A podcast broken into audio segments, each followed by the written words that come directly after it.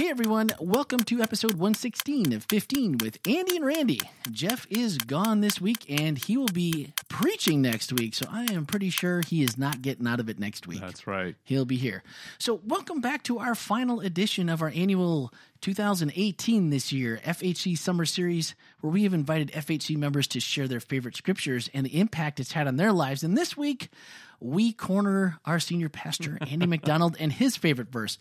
This has been one of the most diverse series I can remember, man, both in thought and subject matter for a while. I really, really enjoyed it. And this was a great reflection of our deep diversity here at the hospital church. Yeah. Something we can celebrate and be proud of. Of course, that means last week was week six of this series that featured a unique perspective on the prodigal son. We decided that we should stop feeling ashamed, stop feeling the guilt, stop feeling unloved, stop trying to bridge the gap. The gap has been closed. God has always been with us, and everything He has is already ours. Come back home and join the celebration. No matter how many times I hear somebody preach on the prodigal son, I always find something new, something that they found that I hadn't thought of, or just a different viewpoint or a different angle.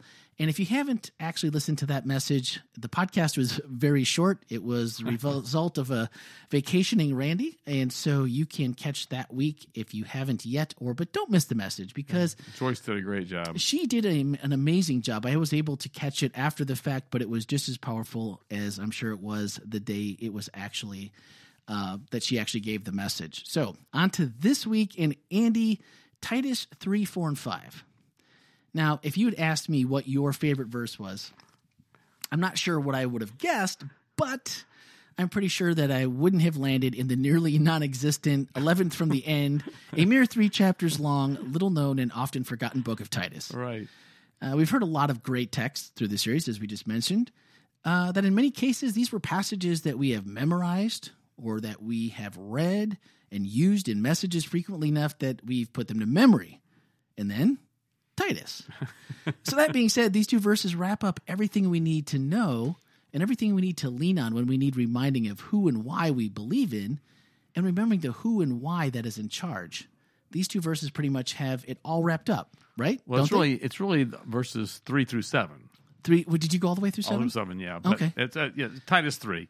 You just, just read the whole chapter. It's not very. it's not very long. The whole book won't take you much time.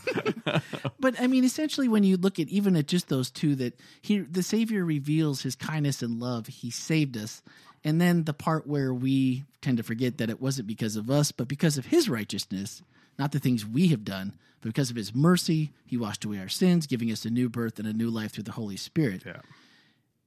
these words are fuel for our mission, loving people into a lifelong friendship with God and perpetuating the greatest group of amazingly well adjusted and joyful people that have ever walked the face of the earth, right? Right. But not sometimes. no. But not sometimes. Why doesn't this? I mean, it feels really good to listen to this message. Okay. It feels really good to go, You fell asleep when you were listening to this message. well, that was that was late last night. I knew I should have said that. Uh, I was actually in church. I took notes Yes. while, so I, I was engaged through the whole process. But when you stop and think about what these words really mean and what they represent to us as Christians, this really should, right here, give us all everything we need as a foundation and everything we need to feed on as we go forward. It, it really is. I, I fell in love with this passage finally when I read it in the New Living Translation. Hmm. Is what is when it really just sort of slapped me. I- Okay. I mean, I'd read it before in other translations, but there where it, it, it just sort of breaks it down so well that basically we're a mess. and then the whole point where God saves us, He declares us not guilty. He gives us His righteousness. He pours His you know, Holy Spirit out because of what He what He's done. Yeah. It's all it's all God. And then the result at the very end of that, those verses that says, and, and now we know we'll, we'll inherit eternal life. And so just for me, it just captured the whole essence of Christianity. We're a mess. That's our part to get to play. God saves us. That's His part. And the result is we have we will inherit eternal life, which is really a great way to get something. I guess I looked at this message more from a member of a church community Oh yes, I could hear that. than I did personally. Mm-hmm. Not that I wouldn't take these things personal and take them to heart, but just as a thinking about what I wanted to talk about.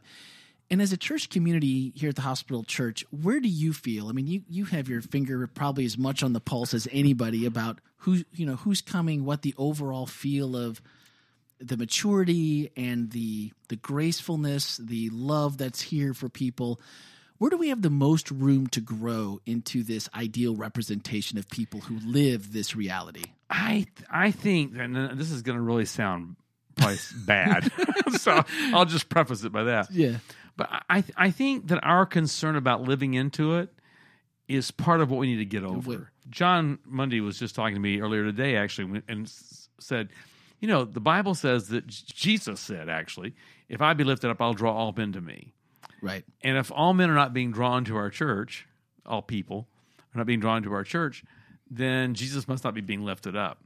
And so, in our growth and in our expansion and the people who are coming to our church, I think our numbers have increased, and I think it's primarily because Jesus is being lifted up consistently.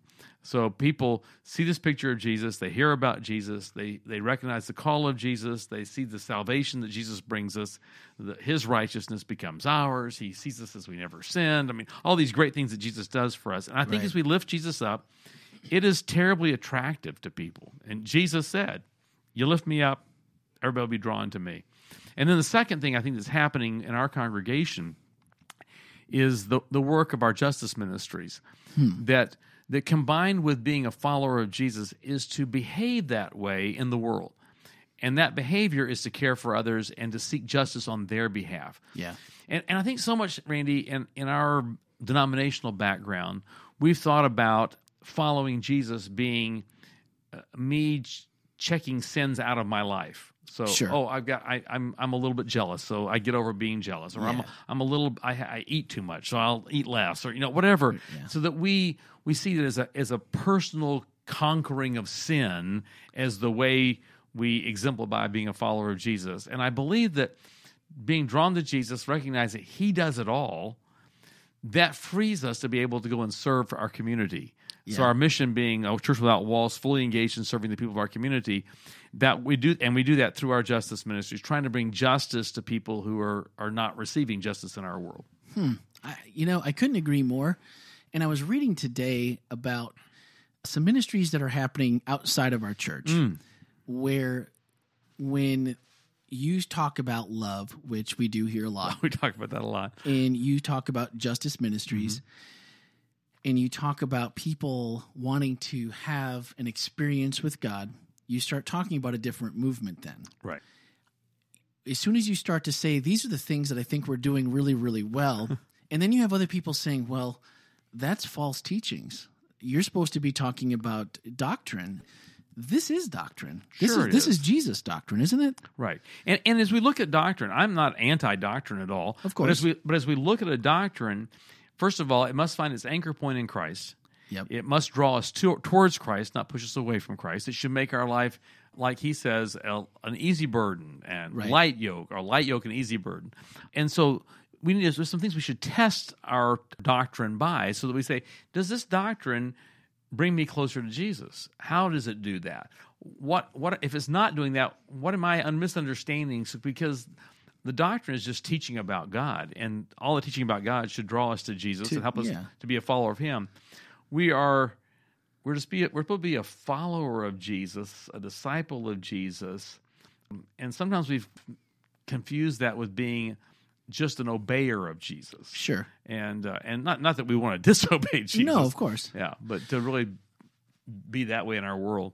Because it's easy I think it's a lot like politics. You can be left or right, you can be conservative, you can be liberal, you can be postmodern, you can be a spiritual reformist, or you can be There's you know, plenty of groups. Old school.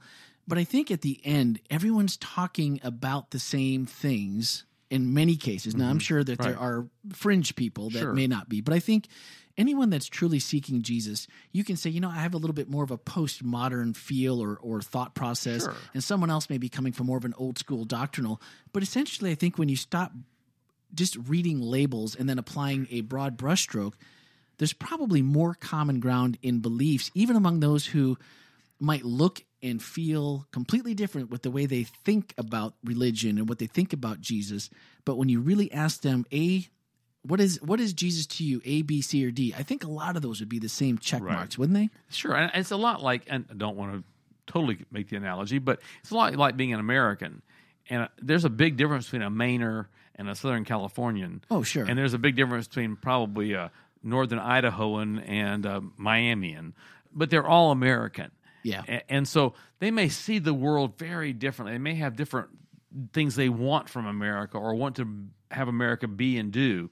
But in the end, the reality is is that you go back to the Constitution, you, know, you go back to the Bill Sure. of Rights, and and we, this is who we are. Yeah. And so the Declaration of Independence and Constitution sort of formulate, okay, that we we see things very differently, but this is this is what makes us a nation. We're all Sure. we're all agreed at one point, kind of. And at least here we have Jesus and God who is benevolent and who is willing to take everyone, no matter what spectrum we're government, Sure. maybe not quite so much. and that's really true about I, I think that's the, the idea that jesus wants his children god wants all of his family back jesus has reconciled the entire world unto himself Yeah. uh, so that's his desire is for everybody to come back and then we all get wonderful benefits inherited to us Right. the scripture said that we talked about this week i inherit it I don't deserve it. Didn't earn it. Didn't pay for it. I, Didn't you know, do I Didn't do anything. anything. I was born like, into oh, it." cool. I get this. yeah. Well, and I, I just felt like this week that was something that has been really making the circles in conversation mm-hmm. on social media and different places where it's like we're drawing lines in the sand that we just can't work with you because you guys are too much love. And, and we can't work with you guys because you're just too much you're just too much old school. You, you just don't you just don't understand. You haven't and I thought this message was really perfect and I really resonated with Paul's inclusionary writing that you talked about because he included himself with everyone else on his expose on the pitfalls of putting confidence in human nature. And this transparency coming from someone who, by all accounts and exterior posturing, would be considered to be faultless or even perfect by some, and maybe himself at one point. he said that he obeyed the Jewish law so carefully that he was never accused of any fault. Right, Philippians 3. so uh, correlating that with your story andy how do we balance emulating to the best of our abilities the life of christ and the parts that maybe we do have right and that we do a pretty good job of? You know i was a good boy. I was raised right as you said. As an example of maybe good or maybe better living with the humility and the transparency that we all got junk. Nothing turns off a non-believer more than someone they can see right through, and their scanners are as good as any out there. How do we balance trying to put that image out that you know what I'm okay here, and maybe this could be something you could follow, but Yeah. don't don't do this. How, how, I, th- I think first of all we have to always hold on to our human depravity, which is which is the first part of this verse. sure, sure. Chapter uh, chapter three, verse three is you know we're a mess, and I think holding on to that, keeping that in our minds that that I, I'm not all that and then some. I, I'm a mess, and and then that we look at the Old Testament. I use the verses from uh, Isaiah. You know, our very best performance is filthy rags. So to be able to keep that in our head and know that all of our merit is in Christ.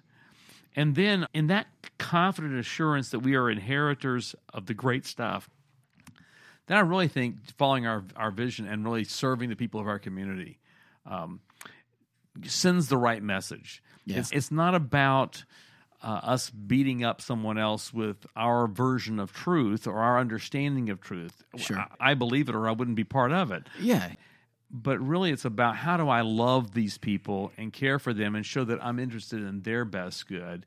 And then when they are like, wow, why do you do this? Well, because I'm a follower of Jesus. Why don't you come and follow Jesus with me? It's just an attraction to, to Jesus. Uh, and that's really what, what we're trying to create. So I think you just answered my my next question because Uh-oh. we each have all of our issues and we have so much junk that we have to focus on or maybe predictably our focus is on us because of that stuff. And what we need to be doing or improving on becomes what we focus on.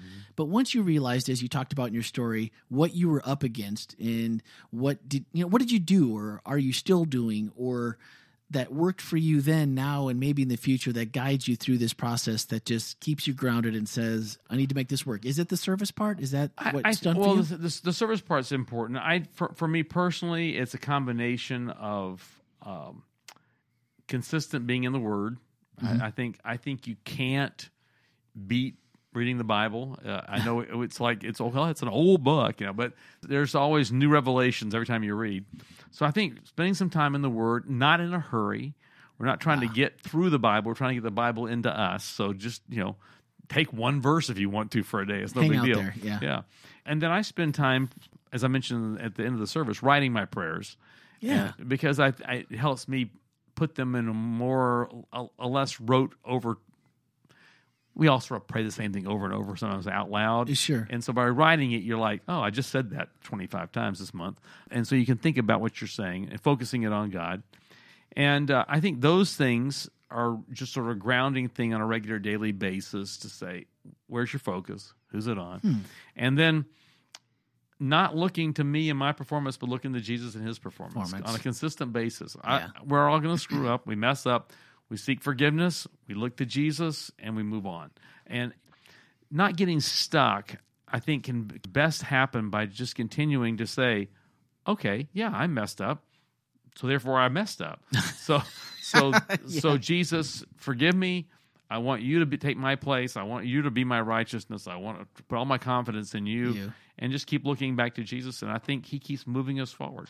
I like both of those because honestly, I felt that once I felt myself come to that same realization, it was stop beating yourself up uh, for the same sin. Yeah, I've done that sin 200 million times. It's going to be probably another 150 on the next same 10 year span in the future. Well, be nicer to ourselves in, Yeah. in our sin. I think I, Jeff and I we've been working on some things, but oftentimes when we sin, when we fail and fall and Sure. mess up, we beat ourselves up. Yeah. and instead to talk to ourselves like we would talk to someone else. Hey, Randy, you know. So I would say, Hey, Andy, what you know, Andy, what were you? What was going on? Were you s- tired? Were you? Uh, had, did you have not enough sleep? Or you had indigestion? Yeah. You know, what was going on in your mind? What were you thinking about? What led up to this? This choice that was not in your best interest, really. That was a bad idea. That was more like verse three. Sure. And, Yeah. And by by examining what was going on, we oftentimes can get ahead of it then to be able to say, oh, I realize if I only get five hours sleep, I, I have to recognize I'm susceptible to this. So therefore, in order to live a happier life, I'm going to make sure I get this amount of sleep. Just a dumb illustration, but that's yeah, for sure. And I like the other part about being not in a hurry when you're in Mm-hmm. the word. right. I learned that from Bill Crofton, who, Yeah. uh, if you're happen to be friends with Bill, lucky enough to be friends with Bill on Facebook, he posts stuff every day, and sometimes it's one verse. Sure. Think about this verse, and he'll come up with four or five paragraphs, and you're like, "Oh man, that was a lot to pull from there." I mean, he's he's had a lifetime to do it, But, but, it's a it's an eminently limitless supply of encouragement and, and Sure. instruction. That's for sure. and I've absolutely liked that. We're going to skip ahead a few things that we had planned, but this week one of our FHC takeaways asked, "What is your favorite text and why?" So here's your chance to join the Text Me series and let us in on your favorite hmm. text and why it has attained that status for you. Send an email, text, or voicemail to 407 965 1607 or podcast at hospitalchurch.org. And I would absolutely love to read it on next week's podcast. Easy for me to say. And our final thoughts come from the closing to Andy's message, where he said, And right now, today, we get the privilege of living filled with hope, not in us, but hope in God, because we now know that we will inherit eternal life. Hmm. So, upcoming this week, a new series, Great Question. I believe we did this one last, Last year, as well. A, new, repeat, a repeat series, not different new questions. yeah, not the same questions. Uh, asked by the young adults here at the hospital church. And this week's question is Christians are supposed to be free in Jesus, but everyone I know is challenged with anxiety. Suicides are at an all time high. How do I find that freedom and help others as well? So, welcome back, Jeff. Yeah, this is this is great for Jeff because with Jeff is with his counseling background and psychology background, it's a great message for him to dig into and look at it Yeah. scripturally. But he'll also have some great insights for him. Um, it'll be a great message, I'm sure. One more thing if you would like a set of the Text Me scripture cards, they're about business card size, that have been available each week with the text on the front and back. Kind of a cool little card. You could even grab a couple and hand them out to friends or keep them for yourself. Send an email to Tami at hospitalchurch.org, T A M I at hospitalchurch.org, and she will make sure that you get a set. I think there's a limited supply, but until they they're out, out. you can definitely have one. So that's going to do it for this week. Thank you, of course, to Andy and Tom. And do join us again next week for episode 117. Thanks for listening and have a great week.